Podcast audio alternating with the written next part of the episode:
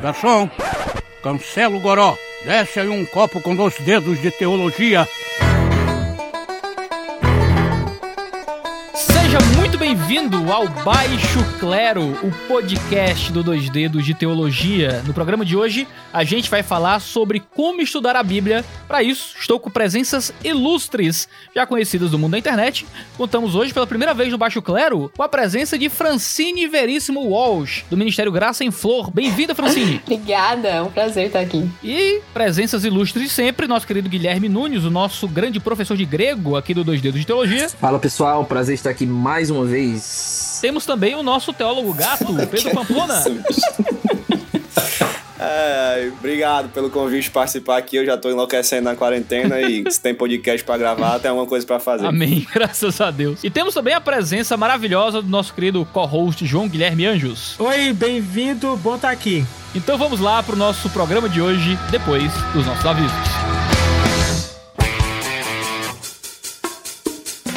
E os nossos avisos são sempre curtinhos, é só para lembrá-lo que o nosso podcast faz parte da grande gama de conteúdo gratuito que a gente entrega aqui no YouTube e em outras mídias para você que acompanha o Dois Dedos de Teologia. E que só é possível enviar tanto conteúdo de graça pela internet porque nós temos, primeiro, apoiadores que cadastraram o cartão de crédito para todo mês ofertar cinco, dez, quinze ou quantos reais puderem dar por mês ao Dois Dedos de Teologia para financiar os custos de produção do nosso canal. Todo o recurso que é enviado pelos patrões é totalmente investido para manter o Dois Dedos de Teologia funcionando. E também com os recursos pagos que existem aqui no canal, como o nosso curso online de Teologia, o Teologia Descomplicada, onde você é introduzido a teologia a partir do zero, tendo a mim, Iago, como seu professor, e o Review, o clube de assinatura literário do Dois Dedos de Teologia, onde você pode pagar menos de sessenta reais por mês e receber lançamentos na sua casa com frete grátis, sempre um valor em livro muito maior do que aquilo que você pagou de mensalidade. Não deixe de nos acompanhar nas nossas redes sociais, arroba Dois Dedos de Teologia em tudo, para saber mais do que a gente tem produzido. Então vamos lá pro programa de hoje que tá muito legal. Stop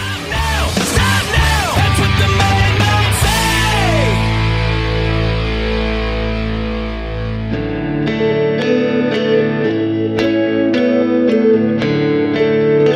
Temos aqui no podcast de hoje, pelo menos, alguns comunicadores, não é? Que têm falado sobre como estudar a Bíblia na internet já há algum tempo. Eu sou pastor, Pamplona é pastor, a Guilherme Nunes é pastor. Francine é pastora. Não, não.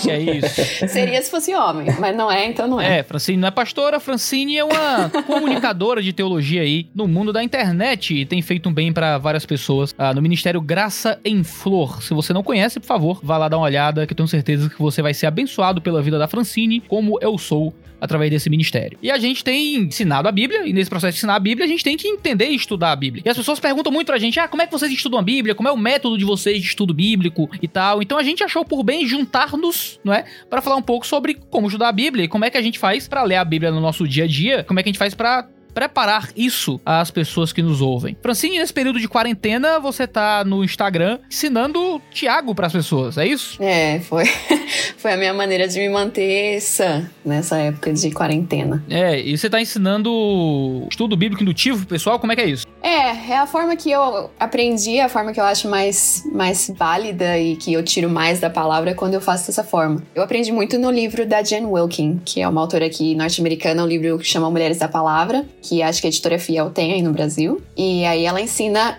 Esse método ela não chama disso, né, do método indutivo, mas é basicamente o que ela ensina e eu acho que é a forma mais simplificada, talvez, pra quem tá começando, pra quem quer uma ideia de como começar. Você pode explicar pra gente como é que é isso? Posso tentar.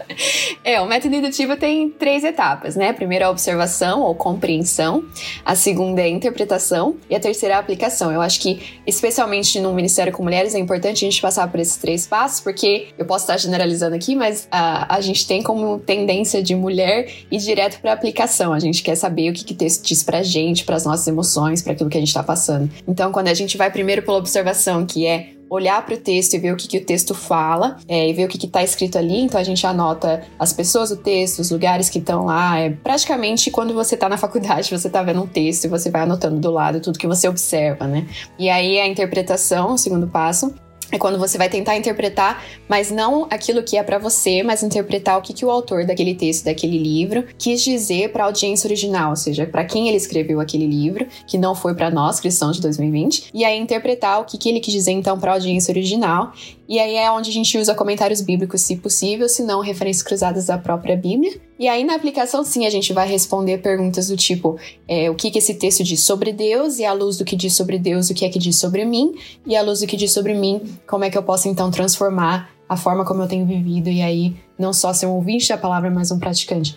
É um resumo bem resumido aí do, do indutivo, do método indutivo. Eu tinha um professor de seminário, meu professor de hermenêutica, que dizia que interpretação sem aplicação é aula, aplicação sem interpretação é palestra, né? Que a gente precisa dos dois para conseguir ter uma boa leitura bíblica, uma boa pregação do evangelho, né? Isso que a Francine falou é muito interessante, e os pontos básicos, assim, são esses mesmo, né?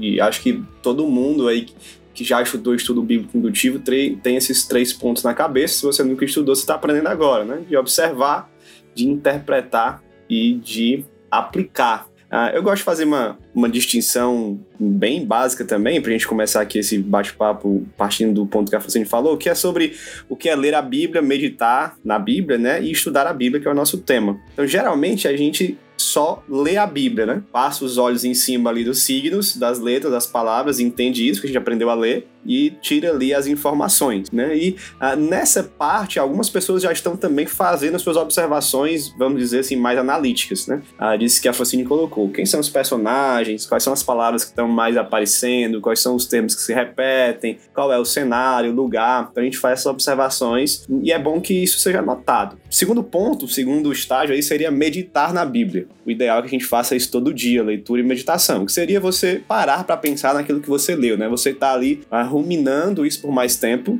e pensando em um versículo específico, em uma passagem específica, em algo que te chamou a atenção ou no texto por completo, né? Você ah, faz esse tipo de, de pensamento interno, compartilha talvez com alguém, faz suas anotações também. Agora, quando a gente fala de estudo bíblico, aí eu já creio que a gente já tá entrando num método mesmo, que tem técnicas onde você para para estudar o texto texto e tentar tirar dali uma interpretação mais específica, mais técnica, mais profunda. Isso, geralmente, eu digo que você não precisa fazer todo dia, como você faz a leitura e a meditação, né? Mas é algo mais que você vai se dedicar ali, como se fosse um, uma espécie de metodologia do trabalho científico que a gente aprende na faculdade, você vai implementar também esse método no texto bíblico. E aí eu, eu resumiria, para o pessoal falar mais aí, que uh, o estudo do texto bíblico, ele vai sempre focar em contexto mais texto.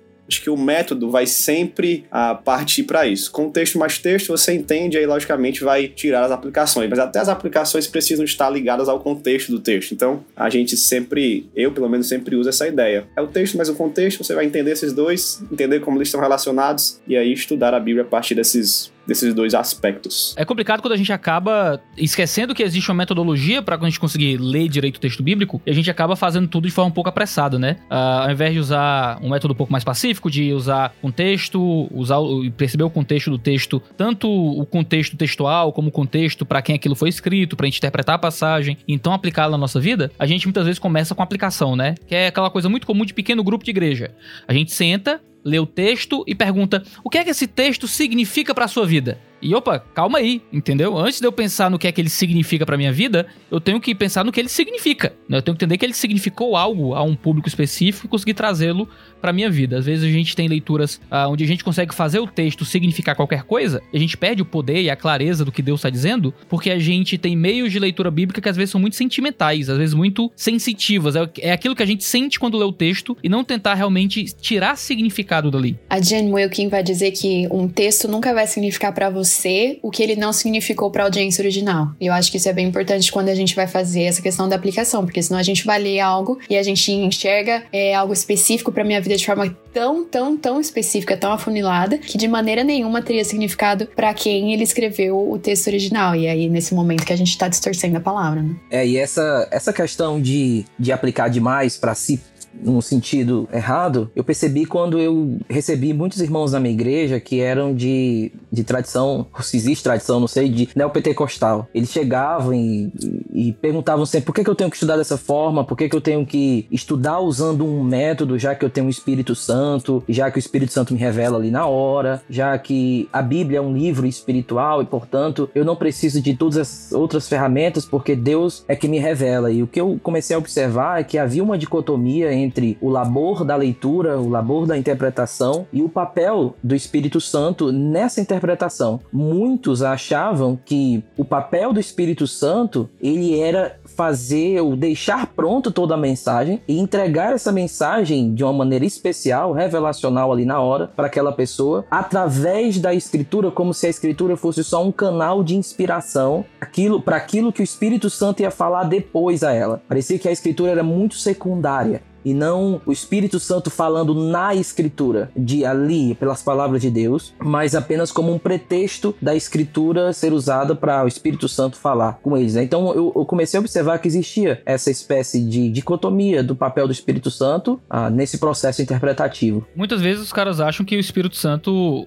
ele nos ensina através da nossa preguiça. Então, o trabalho do Espírito Santo é fazer a gente não trabalhar. Quando o trabalho do Espírito Santo é nos levar a trabalhar, né? Nos levar no esforço e no labor teológico. A W. Tozer dizia que Deus não escreveu a Bíblia para preguiçosos, né? Não escreveu a Bíblia para gente que não quer se dedicar no processo de interpretá-la. Por mais que ela seja um livro muitas vezes simples, Satanás tem muitos métodos para fazer com que a gente perca o, o processo uh, interpretativo. Na questão, nessa questão de interpretação e do Espírito Santo, o papel dele, é, o método indutivo é muito nessa questão de ah, como é que a gente lê a Bíblia por ela mesma, né? Sem precisar de muitas, muitos materiais externos. Mas é, às vezes é muito difícil de você ler a Bíblia por ela mesma e eu acho que fica até mais perigoso a gente cair numa interpretação errada. O que, que vocês acham? Como é que vocês colocam o papel de comentários bíblicos e de fontes externas quando a gente está estudando a Bíblia versus a gente tentar interpretar a Bíblia por ela mesma, sabendo que ela é sim, autossuficiente. Pergunta boa, pergunta bonita, pergunta formosa. É, essa questão do, da, de usar outros materiais, acho que isso que, que você falou é algo primordial, assim. Que o estudo bíblico indutivo tem essa ênfase porque ele quer evitar que a pessoa não medite, ele quer evitar que a pessoa não procure as escrituras, é, como é que eu digo isso? Rumine ali a palavra de Deus, ele, ele quer evitar que a pessoa não precise de outras fontes diretas, né? Ou, ou outras coisas, algo a mais do que aquilo. Porém, o cuidado que a gente deve ter é que Efésios diz claro que Deus deu mestres para a igreja e Deus deu para a igreja é, pastores mestres justamente porque eles seriam necessários através da história da igreja. Então eu acredito que a escritura, o crente, ele sim, ele tem o Espírito Santo e, e ele tem ali a... a Um, um, um. Ele pode interpretar a Bíblia por si, mas nunca isolado, nunca sozinho. Ele sempre vai precisar do contexto da igreja. Ele sempre vai precisar do contexto da tradição eclesiástica, do contexto dos mestres que Deus deu para a igreja, mas isso não faz... não deveria fazer dele um preguiçoso de ir primeiro para essas fontes secundárias antes de ir primeiramente para a Bíblia, né? Isso, eu, eu creio que o grande benefício de você aprender o processo de estudo bíblico é exatamente você quebrar essa dependência de comentaristas, né, e de estudiosos. Ah, não que você vai deixar de usá-los, porque, como o Guilherme falou, eles são bênção para a igreja, eles estudaram muito mais do que nós, eles têm se dedicado a isso, eles são especialistas nos livros que eles escrevem, né? Mas a gente aprende a pensar ah, por nós mesmos, né? Nós, nós aprendemos, por mais que seja ali do básico, por mais que seja um estudo bíblico muito mais simples do que um cara Carson vai fazer, um Kostenberg, um Douglas Moo, uh, enfim. Mas nós aprendemos a estudar a Bíblia em casa, por nós mesmos, a ensinar a nossa família, a aplicar a Bíblia a nós mesmos. Nós aprendemos a fazer isso de maneira correta, uh, de modo que a gente não fique só uh, replicando o que outros já fizeram. E sempre é interessante você começar o estudo bíblico por você mesmo. Às vezes a gente lê a Bíblia e já quer ir pro comentarista, ou lê até o comentarista antes de ler a Bíblia, porque já tem na pressa de aprender, né, de, de entender o que aquele texto difícil está dizendo. Mas quando a gente vai colocar o estudo bíblico em prática, é bom que a gente comece por nós mesmos, né? A gente pode falar um pouco mais desse processo aqui para frente, mas a, a grande, o grande benefício é exatamente esse. Nós podemos pensar, ler a Bíblia, a interpretar, e aí depois você pode checar se você está certo, qual é o, se a comunidade teológica concorda com você, não concorda, se o que você pensou está pelo menos dentro de uma ortodoxia, da possibilidade da ortodoxia ou não. Você vai consultar aí os grandes estudiosos, mas é bom que você comece uh, por você mesmo, que você aprenda isso, para você não virar um dependente, só um, um papagaio, né, de teólogo. Sim. Se por um lado existe esse problema da gente partir para a aplicação antes da interpretação, existe o problema da gente partir para a interpretação que Deus deu aos outros antes da interpretação que Deus quer dar a nós. Não que essas interpretações vão ser diferentes necessariamente, mas porque existe um aspecto de personalidade daquilo que Deus está fazendo na nossa vida que vai guiar também o processo de leitura. Às vezes a gente percebe algum detalhe do texto, alguma compreensão, alguma coisa que outro teólogo não percebeu, e quando a gente já vai lendo outro teólogo antes de ler o texto, é como se a gente estivesse preocupado em ouvir o que os outros têm a dizer sobre Deus antes de ouvir o próprio Deus, né? E a gente entra num processo um tanto enviesado já de interpretação. Tem dois perigos até da gente fazer isso, de ir direto pro comentário. Eu acho que primeiro é, a gente acaba aceitando tudo que os teólogos dizem, sendo que eles são falhos e humanos. Então, às vezes, a gente já assume que determinado teólogo, tudo que ele fala tá sempre certo, e a gente acaba criando uma segunda Bíblia, né? Sem ter nenhum pensamento crítico em cima do que o teólogo fez. Mas eu acho que em cima disso também, a gente corre o perigo do outro lado de acabar criando ideias novas quando a gente tenta ser muito independente no nosso estudo. E eu acho importante a gente lembrar que se a gente teve algum tipo de interpretação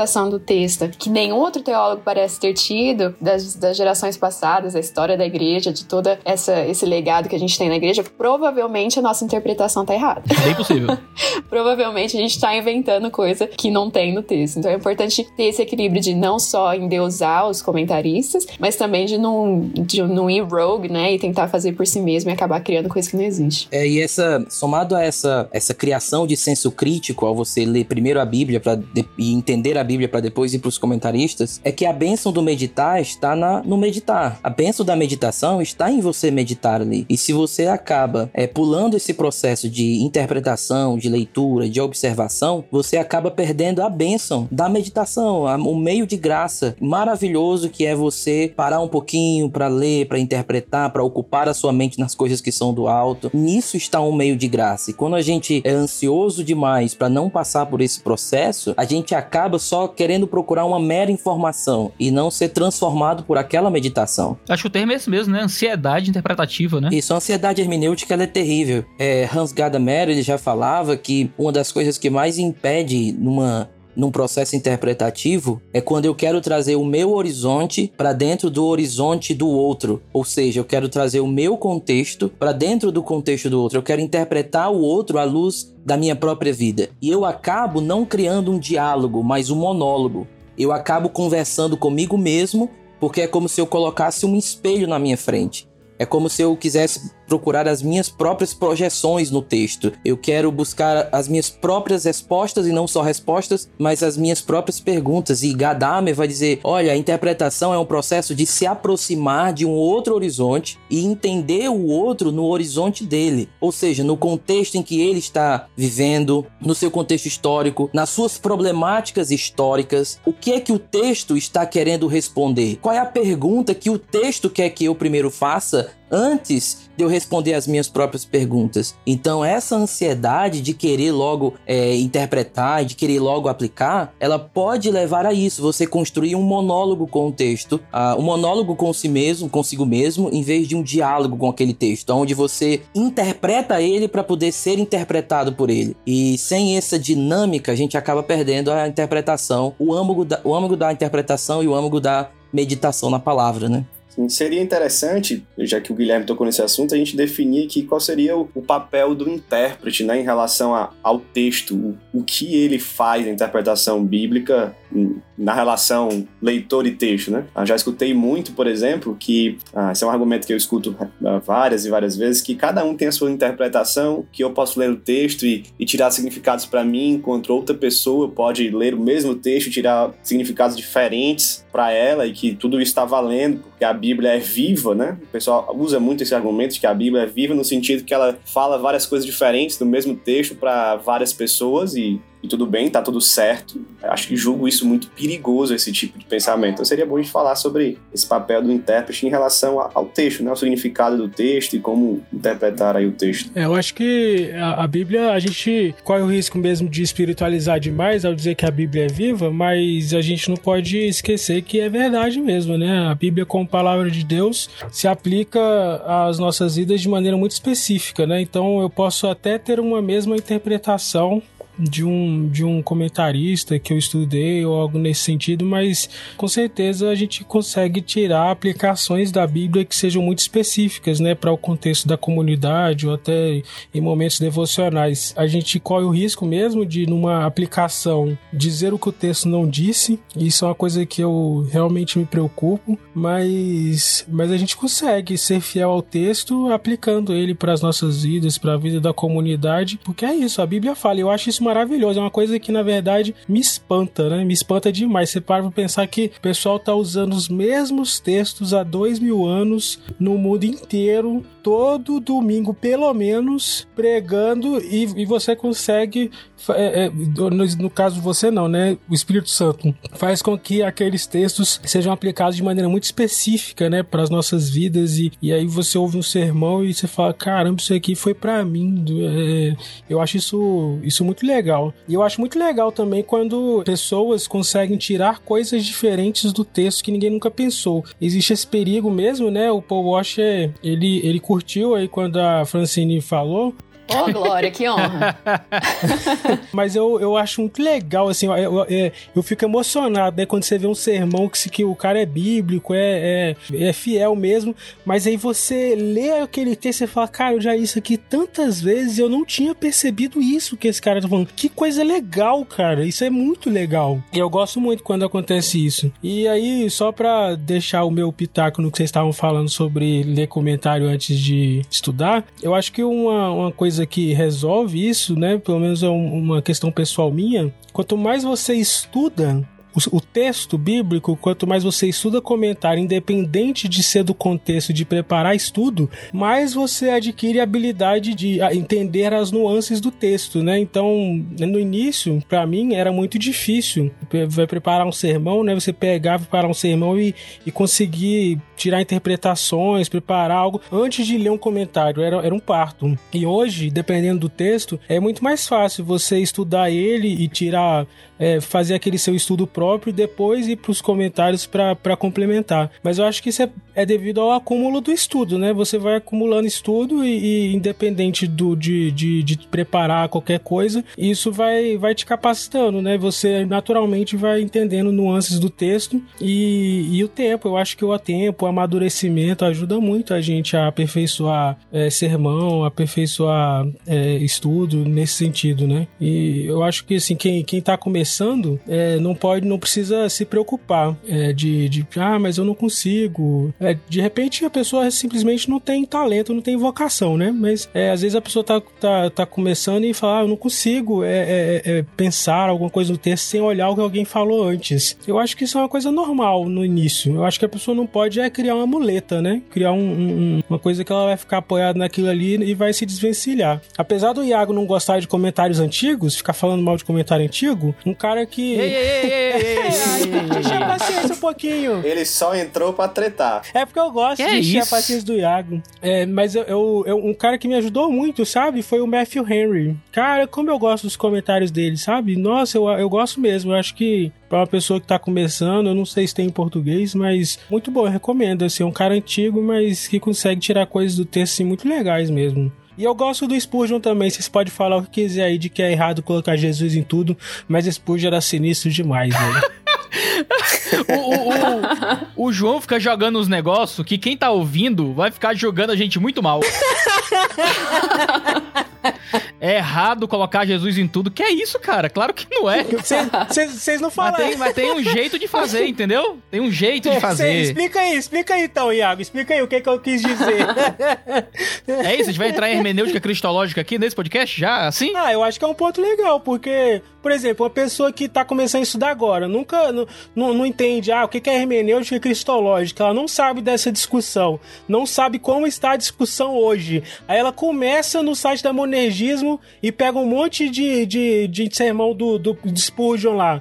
o cara vai, vai, pô, isso aqui é legal demais. Ele vai começar a fazer isso. Então, diz aí pra gente o que que, que, que as coisas se atualizaram. Eu caí no direito de resposta aí, viu? Que o João já entrou tá discordando tá de mim. Tá certo, tá certo. Vai, vocês treta, eu vou desligar meu microfone aqui. Eu nunca mais vou discordar do Guilherme. Ainda mais o cara já começa a citar Gadamer, velho. Eu não quero nem conversar com o Guilherme, não. A última vez que eu discordei dele, ele jogou na minha... Não, o Guilherme... Guilherme é outro é, nível. Não, eu... Às vezes eu ligo pro Guilherme, vou gravar um vídeo, vou gravar um vídeo, eu ligo pro Guilherme. Ei, Guilherme, a gente acredita no que mesmo, hein, nesse assunto aqui? aí, aí o Guilherme diz que ele acredita e vira minha opinião no mesmo momento, sabe? É meu método de estudo bíblico. Gente... Eu concordo com... tudo, quase tudo que o João disse aí, mas meu ponto aqui de referência era o significado, né? Eu entendo que a aplicação, ela tá muito ligada ao contexto de quem tá lendo. Logicamente, você precisa aplicar fazendo sentido junto com o texto, mas você vai tirar aplicações pro seu tempo, pra sua época, pro seu local, né? Pra sua cultura. E aí a Bíblia é viva mesmo nesse sentido, ela traz aplicações pra qualquer época, cultura, tempo, enfim. Mas quando a gente fala de significado, ah, eu entendo que é possível que você descubra algum significado no sentido uh, seguinte, né? Você pode descobrir um significado mais profundo que ainda ninguém viu, uma parte do significado que ainda ninguém, que ainda ninguém viu, você pode descobrir o verdadeiro significado, enquanto a maioria está pensando até ali o momento errado, né? Mas não é possível que você descubra num texto, e aqui eu vou ser bem reducionista, né? Mas me entendam, uh, significados totalmente opostos no mesmo texto, e que você diga que a Bíblia é viva e que, portanto, esses significados são válidos, né? E mesmo que eles estejam dizendo Uh, o contrário, tá? Então uh, o meu ponto aqui é desse perigo de a gente ter uma leitura, talvez parecida com o desconstrucionismo, né? Uh, de que uh, sou eu que imponho o significado no texto, e se outra pessoa também impor, o dela tá válido também, porque é a leitura dela, nós temos que respeitar a leitura de outra comunidade interpretativa, enfim. Então uh, uh, nesse quesito de usar que a Bíblia é viva, pra gente ficar sempre encontrando significados dentro do mesmo texto, e significados inclusive diferentes e, e opostos, é, é o que pode, é o que eu tô dizendo aqui, que é perigoso, né? A gente tentar ficar, tentar não ter um significado fixo, autoral, dentro dos textos bíblicos. Eu sei que vai parecer um pouco reducionista, mas o, o papel do intérprete é interpretar e não criar sentidos. Ele não cria significados no texto, ele interpreta o significado do texto. Agora, esse significado, como o Pedro falou, ele pode ser um significado significado amplo, ele pode ter vários aspectos nele, pode, podem existir vários aspectos nesse significado. Um exemplo que eu posso dar é justamente para a palavra justificação. A justificação em Paulo, quando você vai ler o conceito, eu não estou falando da palavra, de caiu sim, a, a, o conceito da palavra justificação. Quando nós, é, nós vemos que em Paulo ele é marcado por ter algo como sendo um, um ato presente de Deus, feito ali no crente. Quando a gente vai ler Tiago, por exemplo, quando você vai ou entender um pouco esse processo da palavra lá, justificação do conceito, você vai observar que Tiago, em certo sentido, ele aponta não para uma, algo presente da justificação, mas para algo mais futuro da justificação. É tanto que ele vai falar sobre a necessidade das obras para ser justificado. Ou seja, quando ele fala que existe essa necessidade das obras para a justificação, alguns podem interpretar que é porque é o lado do fruto, dos frutos que a justificação dá, mas existem intérpretes que entendem que ali, como Douglas Moo de Carson, que ele está falando de um aspecto da justificação futura, o juízo final. Lá no juízo final, as obras elas contam, não para me salvar, mas para mostrar que a, que a fé ela gerou frutos reais em mim. Meu exemplo é o seguinte, quando eu falo de justificação, eu estou falando de um conceito amplo, que ele tem vários aspectos e que cada autor bíblico vai me dar um aspecto desse, desse conceito. E cada um intérprete que lê, pode ler pegando um aspecto, olhando apenas um aspecto desse, desse grande significado, não de significados, mas da amplitude do significado.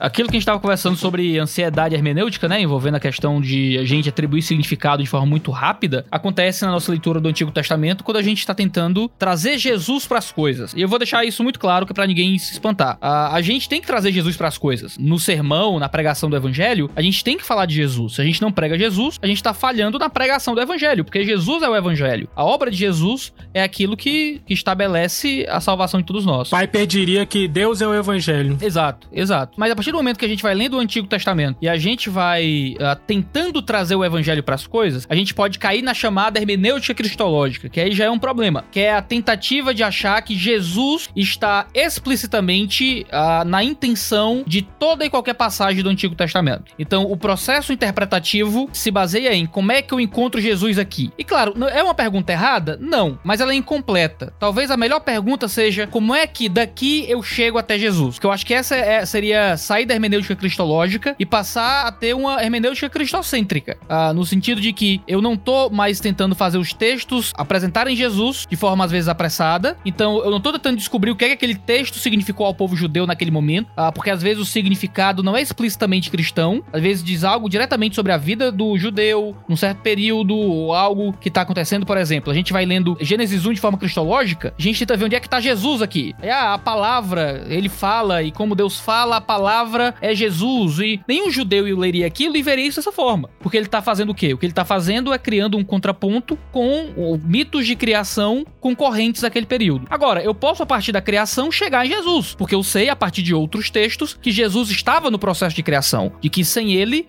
nada do que foi feito se fez. Então, qual é a diferença entre a hermenêutica cristológica e a hermenêutica cristocêntrica? A cristológica tenta adicionar ao significado do texto algo de Jesus. Então, eu tenho que encontrar Jesus textualmente expresso ali. Ah, enquanto a hermenêutica cristocêntrica é menos ansiosa. Ela entende que o texto nem sempre será explicitamente sobre Cristo ou sobre o Evangelho, mas sabe que existe um esforço para que todo o texto seja relacionado com o Evangelho, para que então a pregação do Evangelho se estabeleça dentro do processo interpretativo, de aplicação do texto bíblico e de ensino no sermão na igreja. Essa é a, a diferença. Sim, eu adicionaria nisso que o Iago falou, o cuidado que a gente tem que ter de não colocar algumas áreas teológicas na frente da hermenêutica e da interpretação. Por exemplo, né, nós estamos acostumados muito com a teologia sistemática, então muitas das vezes que a gente vai estudar a Bíblia, a gente parte da sistemática para o estudo bíblico, né? A gente não faz a interpretação, a gente não faz a exegese, a gente não faz teologia bíblica, a gente já parte da sistemática, né? Por exemplo, cristologia, procurando então Cristo nos textos, né? Ou vou pegar aqui um exemplo que eu já sou mais acostumado, a gente parte da Trindade, por exemplo, e aí vamos procurar a Trindade do Antigo Testamento. A gente passa a ler os textos do Antigo Testamento sempre procurando a, alguma marca trinitária. Então, por exemplo, muitas gente vai argumentar que quando a Bíblia, o Salmo, o autor ali sempre diz santo, santo, santo três vezes, isso é uma leitura trinitária da Bíblia. E a gente precisa se questionar, será que é? Será que o autor está pensando nisso? Será que ele conhece isso? Será que Deus revelou isso para ele? Será que os, os leitores da época entenderam que santo, santo, santo são três e Deus é trino? Então a gente começa a fazer essas leituras sistemáticas, né, para dentro da Bíblia, quando deveria ser ao contrário, né? O processo certo é partir de uma interpretação, exegese, teologia bíblica para construir a sistemática. Então sempre que a gente usa um aspecto sistemático para ser o nosso,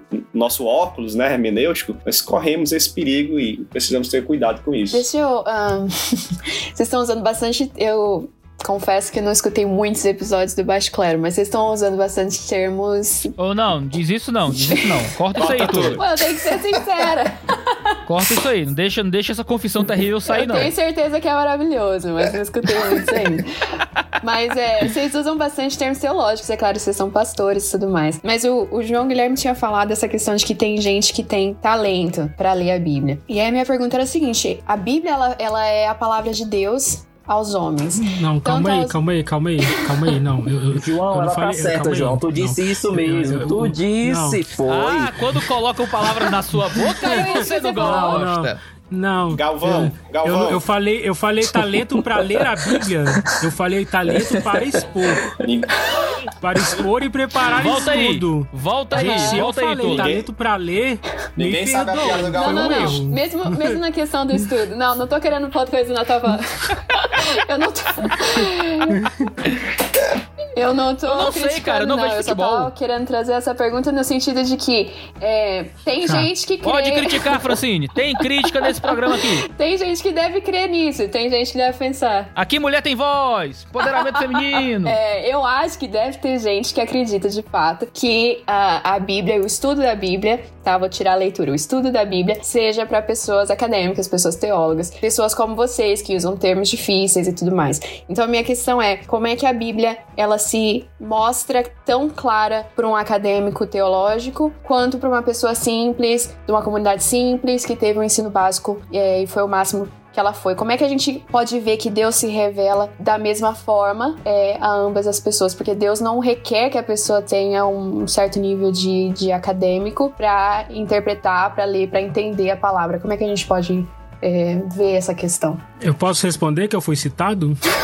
Pode, querido. Pode. Você pediu, você pediu direitinho, é, a gente deixa. É, é, como é que é aquela, aquela... Tem um termo que eu me deu branco agora pra dizer que a, a Bíblia tem, tem passagens que são... Se, o que é necessário pra salvação é, é muito simples de ser entendido. Perspicuidade. Isso, perspicuidade. Eu acho que isso é uma, uma, uma coisa importante de ser entendida. Eu acredito que a Bíblia, ela, ela é, é inteligível no que é necessário pra qualquer pessoa, qualquer pessoa mesmo. A minha avó, minha mãe fala que minha avó não sabia ler nada. Ela aprendeu a ler a Bíblia e, e, e ela lia ali a Bíblia. Assim, ela lia outras coisas, né? Mas ela não... Ela, ela conseguia... Ela aprendeu a ler, mas ela não lia mais nada. Ela só lia a Bíblia. E eu acho que tem muitas pessoas que são muito humildes, muito... É, que não tem preparo acadêmico, não tem informação, mas elas leem a Bíblia e Deus fala com elas. Eu acho que é, inteligência não é um critério, porque senão a gente...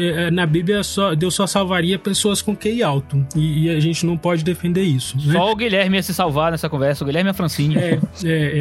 E, e aí, se Deus salvasse os ricos, ia ser só o Pamplona, né? Com certeza.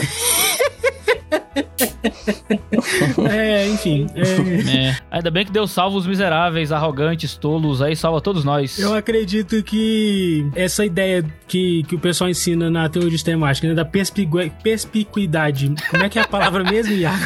A Francine já brigou com a gente aí porque a gente tá falando difícil. Não, mas fala aí. Não, mas desde que explique, ué. Pers, pers, com R S, perspicuidade. Isso, perspicuidade, foi o que eu falei. Então, o eu acho que colocaria é, como a qualidade do que é perspícuo. Ah, ótimo. Certo? O dicionário, o dicionário é lindo quando faz isso. Vem de clareza, nitidez. Agora foi. É, então, eu acho que, que essa ideia da perspicuidade é importante porque a Bíblia é clara mesmo, né? Ela, ela é simples de ser entendida. Mas é, é lógico que existem passagens que são difíceis, é, como o Pedro fala, mas o próprio Pedro tem passagens difíceis também. Essas passagens difíceis não impedem a pessoa de entender o, o cerne do Evangelho, entender a, a salvação. E eu acredito que a questão do, do dom, do talento que eu falei, não é que a pessoa tenha talento para estudar a Bíblia e, e aprender e, e entender a salvação e, e Deus falar com ela. Não, eu, a minha questão do talento foi muito específica no sentido de expor. É, você tem o Zé da Esquina, que, que luta lá para pregar e, e é muito ruim, ele não sabe pregar, ele não vai aprender, não importa que ele estude, porque Deus não deu talento, esse talento para ele. E você tem o Nicodemos, né? Você tem o, o povo sinistro aí que que prega muito. Então, é, é nesse sentido. Existem pessoas que têm talento pra, pra pregar. Existem pessoas que não têm. Tem gente que tem talento pra tocar instrumento. Tem gente que não tem. E aí, quem não tem talento, por mais que se esforce, vai ficar ali naquele feijão com arroz como eu. eu ah, você toca violão? Eu tento, mas não é o talento que Deus me deu. Então, eu não vou conseguir tocar virtuosamente como uma pessoa que tem talento pra isso. Foi nesse sentido. Mas eu não acho que a pessoa precisa de talento, um talento específico pra entender a Bíblia. Claro que não, né? Porque isso seria... Não seria bíblico, mas, mas eu acredito é que Deus, que Deus fala mesmo e, e ele se, se mostra e se revela às pessoas humildes. Na verdade, ele faz isso de propósito para confundir os sábios, né? Para confundir os inteligentes. Ele se mostra às vezes para os, os simples, os humildes e se esconde dos inteligentes e soberbos, né? Ah, se eu só falar um pouco sobre essa questão que a Francine falou, que é, que é muito importante, que quando nós estamos falando sobre entender as escrituras, como é que eu posso entender algo, ler e entender? eu tenho que ter em mente que o entendimento, entendimento existem níveis de entendimento. Quando eu digo assim, Deus amou,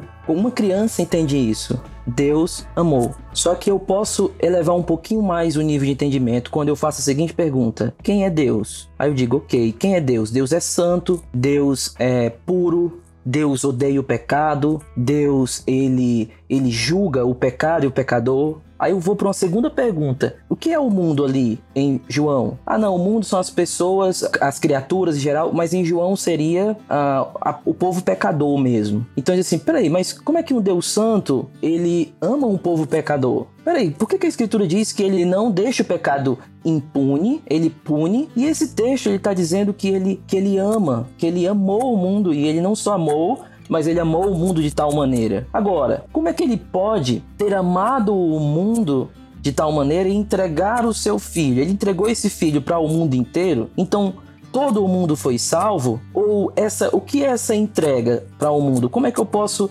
entender melhor essa entrega? O que, que eu estou querendo dizer? Que a partir de uma única proposição, uma única frase, Deus amou, eu entendo que é isso. Deus amou o mundo de tal maneira. Só que, em certo sentido, nós somos chamados a nos aprofundar nesse nível de entendimento, estudar mais cada parte disso. Mas a pessoa mais simples, a pessoa mais sem estudos, vamos colocar assim, ela entendia isso. Então, os teólogos, eles estão ali, às vezes é para atrapalhar mesmo. Às vezes, tem, onde tem três teólogos, tem seis opiniões ali rodando e nenhum concorda com nenhum. Eu sei que alguns são assim, mas o teólogo ele, ele tem um, um lado importante que é ajudar as pessoas, tirando aqueles que atrapalham, a entender esses níveis de entendimento, a, a, a ir mais profundo nos níveis de entendimento. É por isso que comentários são bem-vindos, porque a gente tem que ter a humildade de dizer assim, poxa, mas será que tem mais coisa aqui para eu entender? Será que, apesar do significado ser único, até onde vai a profundidade desse significado? Até onde eu posso ir com isso aqui? E aí, às vezes, termos, para quem está nos escutando agora, termos eles nos facilitam a gente explicar as coisas. Por exemplo, como é que Deus, Jesus, ele pôde ter morrido por pecadores? Todos os pecadores são salvos. Então, peraí que eu vou lhe explicar um pouco sobre expiação definida. Peraí que eu vou explicar um pouco sobre o que é isso, que está envolvido com tudo isso. Então, assim, a Escritura ela está disponível para todos. Não existe uma classe especial que não entenda. Ela toca as vidas, ela tem transformado vidas. O povo de Deus é conhecido como o povo do livro. Só que esse, esse livro, apesar dele ser um livro que tem uma linguagem comum, o grego, apesar dele ter escrito ser sido escrito por homens, ele é um livro divino também, e ele é um livro que tem é, profundidades de entendimento, que às vezes, eu acredito que tem coisas na Escritura que nós nunca vamos chegar ao profundo entendimento que aquilo tem. Coisas sobre Deus, por exemplo, sobre a, o, que, o que é o amor de Deus, eu... a gente pode entender no nível mais raso ainda, mas eu acho que a gente vai levar a eternidade inteira para conhecer as profundidades desse amor, e a gente ainda não vai chegar à plenitude do entendimento disso. Então a Escritura ela é maravilhosa por conta disso, porque ela toca o mais simples, mas ela também puxa o mais simples para beber de águas mais profundas, para ir para o mais fundo também. Amém, ô oh, glórias, aleluia. Tinha até que dar uma respirada aqui. Complementando essa resposta à Francine, trazendo para o lado mais pastoral e prático aqui, né? Eu creio que é de responsabilidade de cada crente aprender a estudar a Bíblia, interpretar a Bíblia, e é responsabilidade também de cada pastor e cada líder ensinar, né, como as pessoas devem estudar a Bíblia. Ah, eu sempre parto do pressuposto, e acredito todo mundo aqui, que qualquer pessoa que lê uma frase, lê um livro, já está automaticamente interpretando, já está automaticamente, vamos colocar assim, estudando aquilo que foi lido. Então, todo crente que lê a Bíblia faz a sua interpretação na hora. Então, a questão não é se nós estudamos ou não, se interpretamos ou não, é fazer corretamente, fazer pelo menos de um jeito que nos leve a, a mais proximidade com o significado mesmo verdadeiro. Ah, ano passado, por exemplo, eu passei um ano inteiro ensinando na E B D como estudar a Bíblia. E uma prática que eu tenho também, sempre quando eu prego, que é possível fazer, né, ah, é que eu explico para os irmãos como foi que eu cheguei naquela determinada aplicação, determinada, determinado significado, né? Eu paro um pouco a mensagem e, e sempre digo, oh, irmãos, uma dica aqui de, de hermenêutica, uma dica de interpretação, façam isso, não façam isso, né? Eu fiz assim, e eu creio que a gente na pregação expositiva, a gente pode ensinar os irmãos a estudarem em casa e aprenderem por eles mesmos, né? Então, é a responsabilidade tanto do pastor quanto da própria igreja, a partir desse pressuposto de que a Bíblia está acessível para todos, né? Em, em vários níveis, né? Ela é, vamos colocar assim, rasa para uma criança andar na água, sobre ela sem se afogar, mas é profunda também para quem entende mais, pular de cabeça e ir até o mais fundo para descobrir outras coisas e joias lá dentro. Eu lembro da frase do Bengel, né? O famoso crítico textual, quando ele falava: aplica-te integralmente ao texto e aplica o texto integralmente a ti, né? Esse esforço que a gente precisa ter, não só se aplicar o texto, mas se aplicar o texto para poder ter o texto aplicado a nós. O processo interpretativo, mas seja muitas vezes difícil, ele tem frutos, frutos que são maravilhosos para nossa alma, para nossa vida. São coisas que a gente pode glorificar a Deus por elas. Verdade, eu acho que se fosse para resumir o que a gente falou até agora, ainda que seja uma, uma coisa muito árdua fazer isso, mas seria o seguinte: interpretar significa você se envolver ativamente com o texto. Talvez esse seja o maior clamor de quem está ensinando o outro a interpretar as escrituras, é: se envolva ativamente. Não fique só lendo, passando o olho, ou então querendo ler a Bíblia de capa a capa para dizer que leu. Ah, poxa, cheguei em Apocalipse, eu li, mas sem entender, sem sem estar ali ativamente nele, né? Então acho que esse é o, o grande clamor nosso aqui, nesse ponto, que é se envolver ativamente com o texto.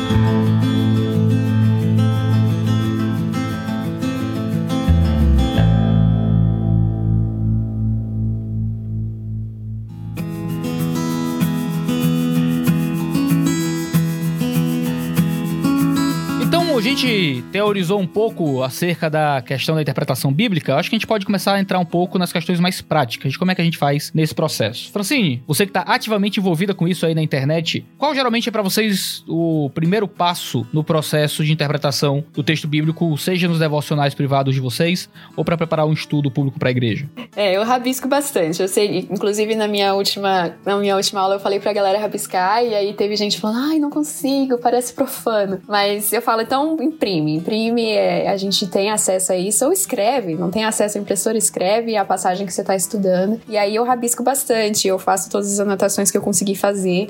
Essa é a forma que eu aprendo de forma pessoal, mas eu acho que vale para muita gente. Para mim, de forma prática, você falou o primeiro passo, né? Para mim esse é o primeiro passo, e algumas coisas que foram dicas que eu peguei de outras pessoas e que me ajudam muito é um dicionário de língua portuguesa, não um dicionário teológico, um dicionário de língua portuguesa mesmo. Tem muita palavra que a gente não sabe o significado e que quando a gente A gente entende o significado, talvez traz uma luz muito nova para aquele texto que a gente está lendo. E não só o dicionário, mas também um resumo, uma paráfrase. Eu gosto muito de fazer uma paráfrase, tentando não inventar coisas sobre o texto, mas ler o texto, talvez um capítulo ou dois, enfim, e reescrever com as minhas palavras. Eu acho que essas coisas são práticas e são simples, mas me ajudam muito É, a, a fazer uma interpretação melhor, um, um estudo melhor. E além disso, oração, né? Eu acho que a gente coloca muito a oração em segundo plano no nosso... A gente separa a oração da leitura bíblica, que as duas devem estar completamente unidas. Eu acho que se a gente não orar e pedir pro Espírito abrir os nossos olhos, confessando, inclusive, conforme a gente vai lendo, confessando até mesmo versos e textos que a gente tem dificuldade de aceitar, por exemplo, é, fazendo essas confissões conforme a gente lendo e falando: Deus, eu sei que pra mim parece injusto, mas eu sei que o Senhor não é. E, enfim, esse tipo de oração eu acho que a gente não faz o suficiente conforme a gente lê a Bíblia. Talvez a gente se sinta culpado, mas não faz essa oração confessional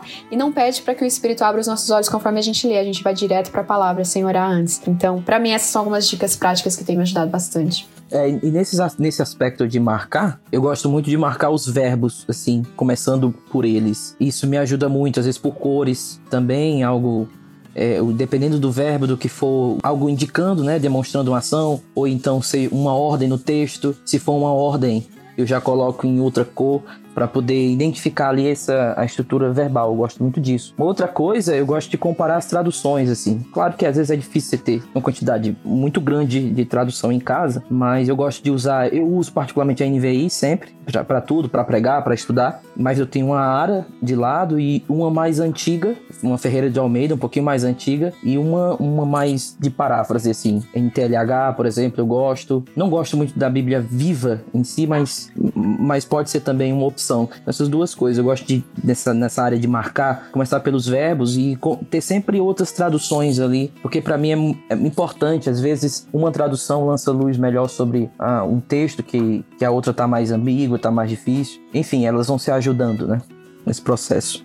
É, nesse, nesse ponto sobre marcar, a gente está falando de, de observação, né? É, é o passo aí mesmo de ir lendo e marcando, observando aquilo que te chama, que te chama a atenção. Eu gosto de fazer isso tanto no texto que eu tô, que eu tô estudando, mas logo também lendo o, todo o contexto maior desse texto ou o próprio livro, né? O livro como um todo, e ver se também há alguma relação de algum outro texto do próprio livro com o texto que eu estou estudando, alguma informação útil. Então eu também vou fazendo essas marcações, né? A gente precisa ter as perguntas certas, né? Perguntar quem está falando, quem está participando das ações, quais são os personagens, o que está sendo tratado, o que é ensinado, onde isso acontece, quando acontece, por quê, o que motivou aquilo, aquele texto lá está acontecendo, o como, qual é o fato que está acontecendo lá, como é que está acontecendo. Então a gente tem várias dessas perguntas que a gente vai tentando observar, fazendo marcações, respondendo, né, da nossa própria cabeça, da nossa própria observação do texto, e a gente vai já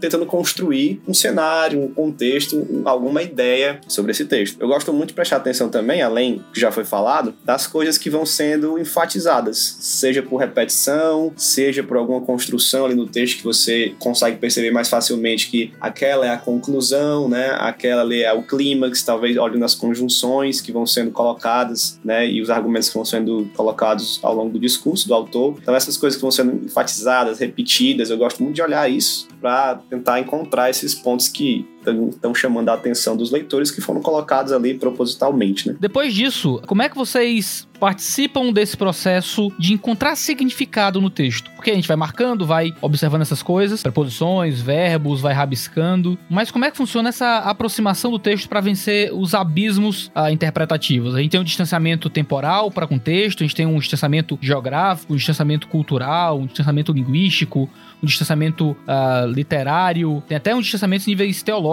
um distanciamento até em nível espiritual para contexto. Como é que a gente faz para vencer esses abismos entre nós e o texto? John Stott escreveu no Entre Dois Mundos que a gente vai lendo, né, entre o mundo do texto e o nosso mundo, né? Como é que a gente vence esses abismos no processo de interpretação? Ah, eu penso que na interpretação, a primeira grande noção que você deve ter, aí vocês podem complementar, até discordar, não sei, mas isso antes mesmo de você ler ou depois que você lê e fizer essas anotações, você entender de qual gênero literário você está estudando. Se você tem um texto e você tem um texto ali, por exemplo, em Colossenses, você entender que tipo de texto é esse, qual gênero literário é esse, né? E eu estou falando aqui ah, se é narrativa, se é poesia, se é sabedoria, se é narrativa dos evangelhos, se é narrativa, se é um bom livro que pode ajudar, né? Se é uma carta de Paulo, se é um texto apocalíptico, se é uma parábola. Então, pra mim, é, o essencial de você partir na interpretação é você saber que tipo de texto você tá lendo, né? Que tipo de literatura. Pra mim, isso faz total, total diferença, né? Deixa eu dar um exemplo só, bem grosseiro assim, mas que acontece muito. Por exemplo, é comum você encontrar interpretações no livro de Provérbios, em que as pessoas estudam e pregam como se o livro de Provérbios fossem promessas, né? Então, você pega uh, qualquer texto de promessa onde há um conselho de sabedoria e as pessoas tornam aquilo uma promessa. Por exemplo, ensina o teu filho no caminho que ele deve andar e ele não, não se desviará dele, né? E as pessoas fazem esse tipo de sabedoria, que é uma sabedoria ali que provavelmente é o que vai acontecer, é o esperado, porque é uma sabedoria, e tornam isso um tipo de promessa de Deus no sentido de não tem como dar errado. Deus prometeu isso a todos que ensinaram seus filhos, eles não vão se desviar. E o que a gente faz quando um filho que foi bem ensinado se desvia? A gente, às vezes, interpreta mal, aplica mal por não saber o gênero literário, né? Isso é muito comum também com a poesia, isso é muito comum com a literatura apocalíptica. Então, para mim, esse é o primeiro passo, assim, que você deve ter noção na cabeça qual gênero você está, né, lendo. Eu acho que, ah, pelo menos para mim, eu, eu não tenho muito costume de preparar estudo para falar para quem está longe, né? Eu lido muito com a, com a igreja local, então eu acho que entender, conhecer a igreja local, as suas demandas e, e questões, necessidades e angústias é o que vai fazer ter a sensibilidade, né, de aplicar o texto para aquele contexto. Então eu, eu acho que é muito importante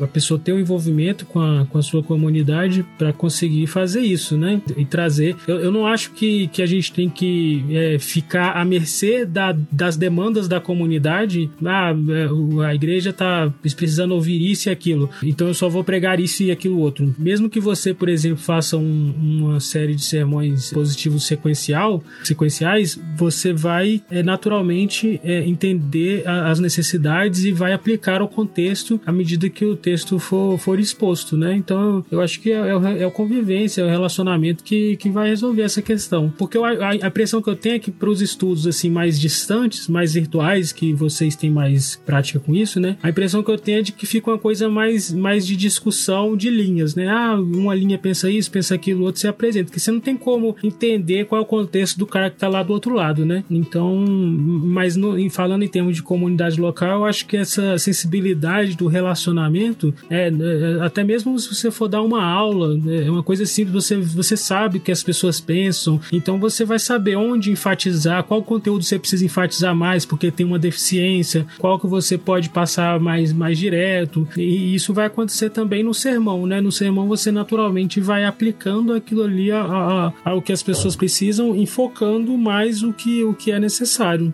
É, pelo menos é assim que funciona comigo. É, eu acho que, pegando os pontos que vocês falaram, acho que Francine falou aí sobre a ideia de marcar bem o texto, Pedro, essa ideia do gênero, de, de olhar, observar isso. Aí eu coloquei a parte de você comparar traduções, o João colocou essa, essa parte de estar envolvido ativamente na igreja local, para que você possa ler melhor o livro que pertence à igreja, é da igreja. Uma outra coisa que eu colocaria seria fazer várias perguntas ao texto. Acho que isso para mim é uma parte assim, muito importante, porque às vezes eu acho que sei o que está acontecendo ali, mas eu não sei direito quem está envolvido, quantos personagens tem ali, ou quantos argumentos Paulo está usando, Paulo está colocando. Então nessa minha parte de marcar, de comparar traduções, é uma parte onde eu procuro sempre já é, fazer perguntas ao texto, perguntas básicas, quem, como, onde, e às vezes perguntas mais complexas, que o O próprio texto vai me dar. Por exemplo, porque em Apocalipse, Jesus está sentado no trono, depois é Deus que está sentado no trono, e eles falam como se fosse um único trono. O que significa isso?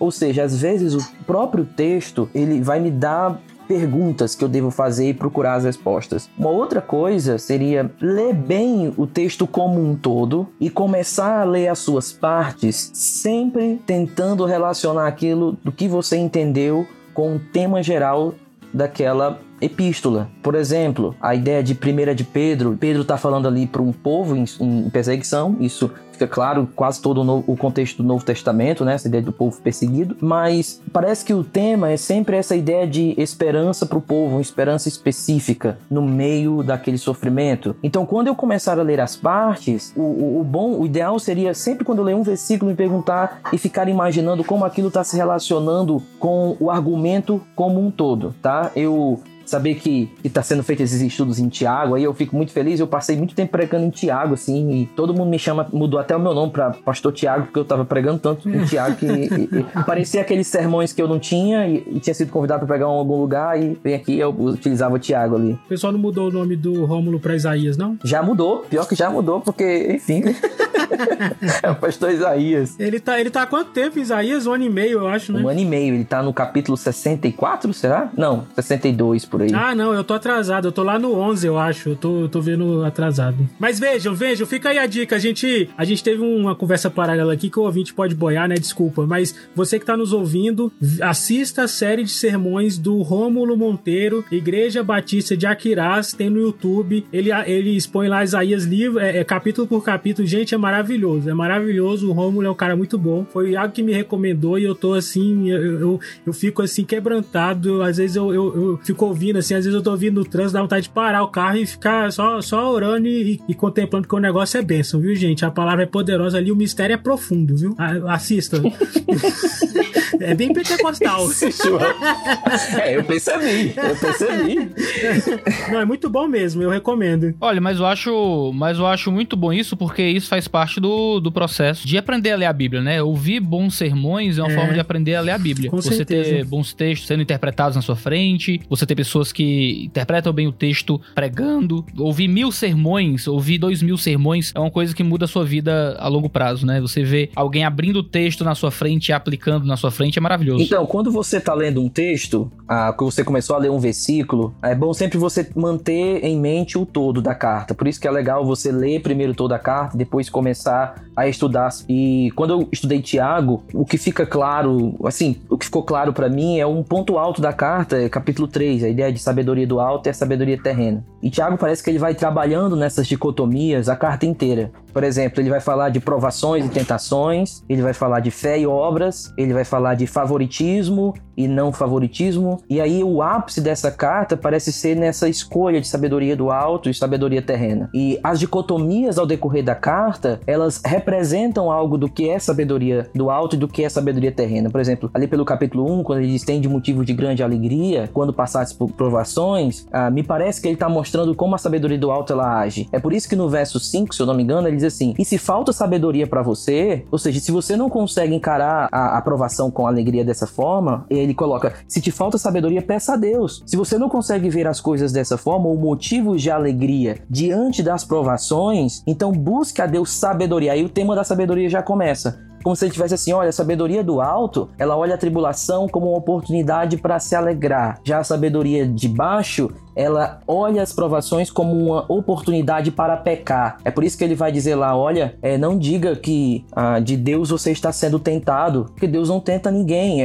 No mesmo capítulo, ele vai falar de provações e tentações. E aí, quando você está lendo, Tiago, relacionando com o todo, ou relacionando com o seu ponto alto, que seria a sabedoria do alto, sabedoria terrena, o livro ele se abre melhor, as partes elas vão ser melhor entendidas, quando você consegue captar a figura do todo. Por isso que na análise do discurso a gente sempre trabalha dizendo o seguinte, olha, leia tudo para poder entender as partes. Comece a entender as partes, mas vá até o final para você ter a figura do todo. E na figura do todo, você vai conseguir entender melhor as partes. Seria aquela ideia de espiral. Então a minha dica seria basicamente isso. Faça boas perguntas ao texto e só saia de lá quando você tiver feito essas perguntas bem. E depois sempre procure ler relacionando com o todo. Nunca esquecendo que isso não precisa ser mecânico. Você já pode ir lendo e se alegrando em Deus. Essa parte da oração, nesse todo esse processo, a oração não é um processo depois da interpretação, ela é um processo que anda junto com a interpretação. O que você falou acerca de ler tudo, né? Eu, uma coisa que eu faço, né, é de, além de ler tudo, você, é importante você ter uma noção do todo, do contexto geral, ler o texto que você vai estudar ou expor muitas vezes, né? Várias vezes, porque é muito feio a pessoa que vai ler o texto, ela fica gaguejando, fica, não, não, não faça isso. No mínimo, treine a leitura do texto, porque se você não consegue ler o texto que você vai expor, como que você vai conseguir explicar ele, né? Mas é, é, o meu objetivo, assim, o ideal pra mim seria ler o texto a ponto de decorá-lo. Nunca consegui, nem acho que vou conseguir, não tenho essa,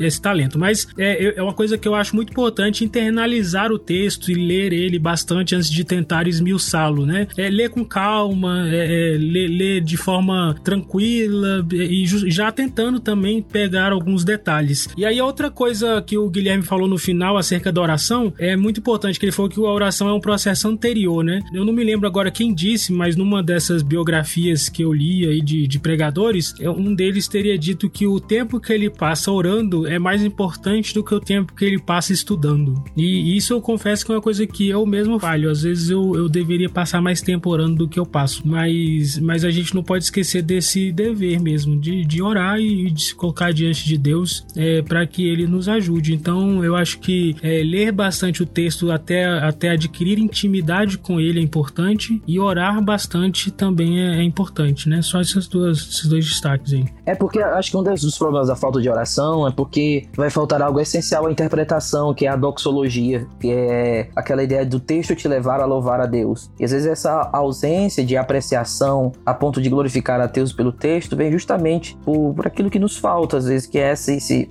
Alguns falam de espírito de oração, né? Eu acho legal esse termo. É um espírito de oração, você tá sensível a voz de Deus durante aquele processo, para que você louve a Deus durante e depois do processo. É, é isso aí.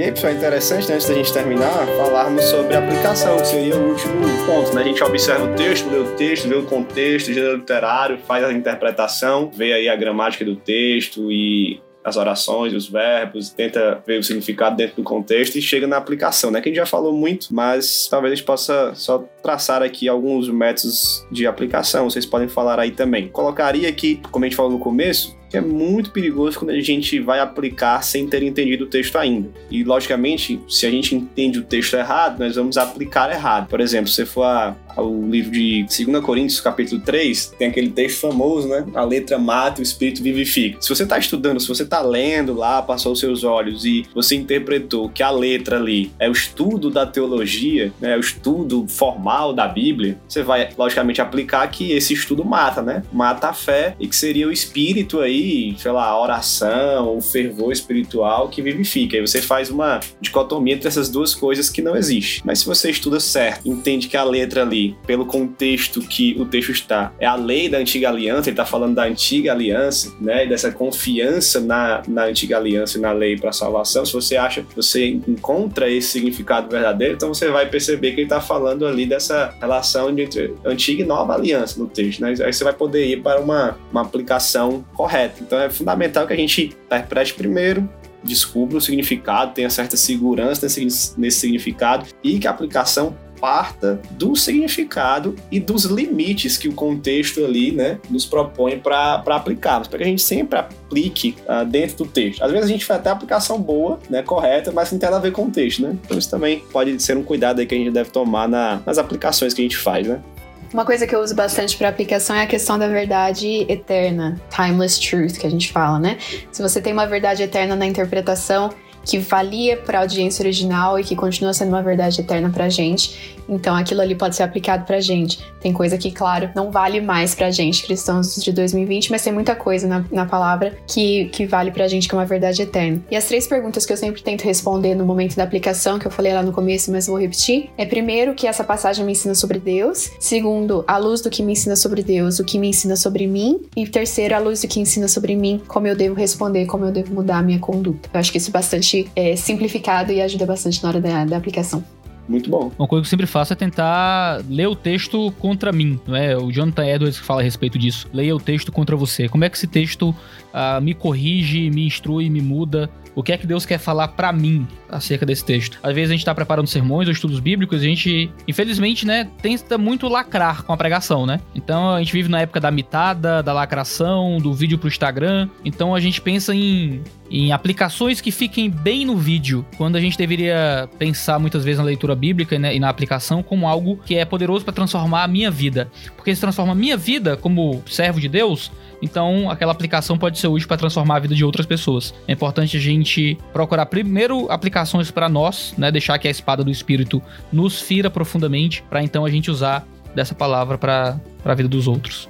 É aquela metáfora do, do sair ferido, né? Depois de você sair do texto. Eu acho que, principalmente na hora que você vai pregar, boas pregações, isso, como isso, o Baldes fala, né? Elas nascem no, no recinto secreto da oração. E é porque lá é onde Deus fere o nosso coração. Às vezes a gente fica com medo de aplicar assim, mas a, a, essas perguntas que a Francine colocou são muito, muito legais, porque elas tiram do centro a gente, quando a gente olha primeiro para Deus, e lê, lê as narrativas, por exemplo. Como é que eu aplico Davi e Golias ali? A galera diz, não, Davi sou eu, Golias é as tribulações e tal. A gente começa a... Sempre o nosso olhar pro texto, ele é sempre muito centralizado. Mas quando a gente centraliza Deus primeiro, olha o que Deus fez através de Davi. Olha o que ele... Como ele mudou a sorte de Israel naquele momento. Olha como Deus é poderoso. Isso é uma aplicação, não porque eu tenho que fazer algo. Isso é uma aplicação porque isso me mostra algo de Deus e me leva a adorar a Deus. Então, essa ideia de primeiro olhar o que me ensina de Deus é importante, porque às vezes as nossas aplicações, elas podem ser legalistas. Quando nós tiramos Deus da parada, quando a gente tira Deus assim do, do, do centro, a gente acaba virando legalista em todas as aplicações que a gente faz. Por isso que é importante olhar primeiro para Deus, né? Nesse, nesse processo, ser ferido por ele. Isso, uma coisa que eu gosto de fazer também com aplicações é sempre imaginar cenários, né? Imaginar o cenário do texto bíblico, o que está acontecendo ali. Você pode uh, imaginar qual é o problema, qual é a recomendação bíblica, o que está acontecendo, qual é a tensão ali, quais são os princípios principais que o texto está trazendo para nós. E aí você imagina imagina o seu cenário da sua vida, da sua família, da sua igreja. E você compara onde esses cenários são iguais, onde eles podem ser comparáveis, né?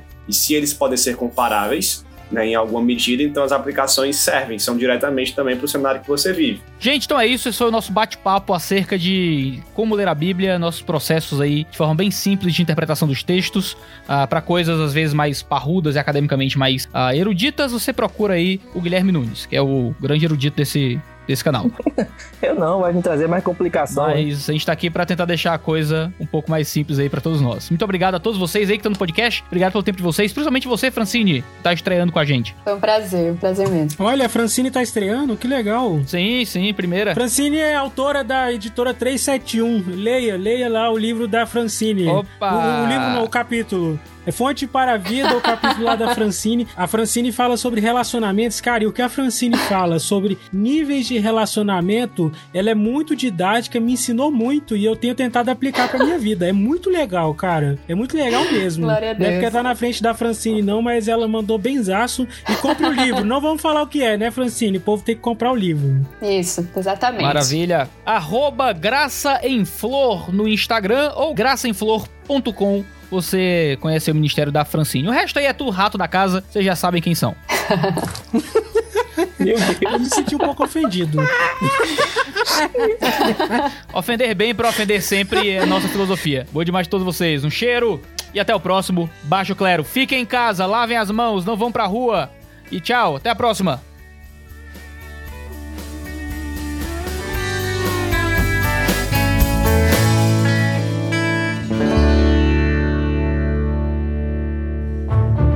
Este podcast foi editado por Gabriel Tuller.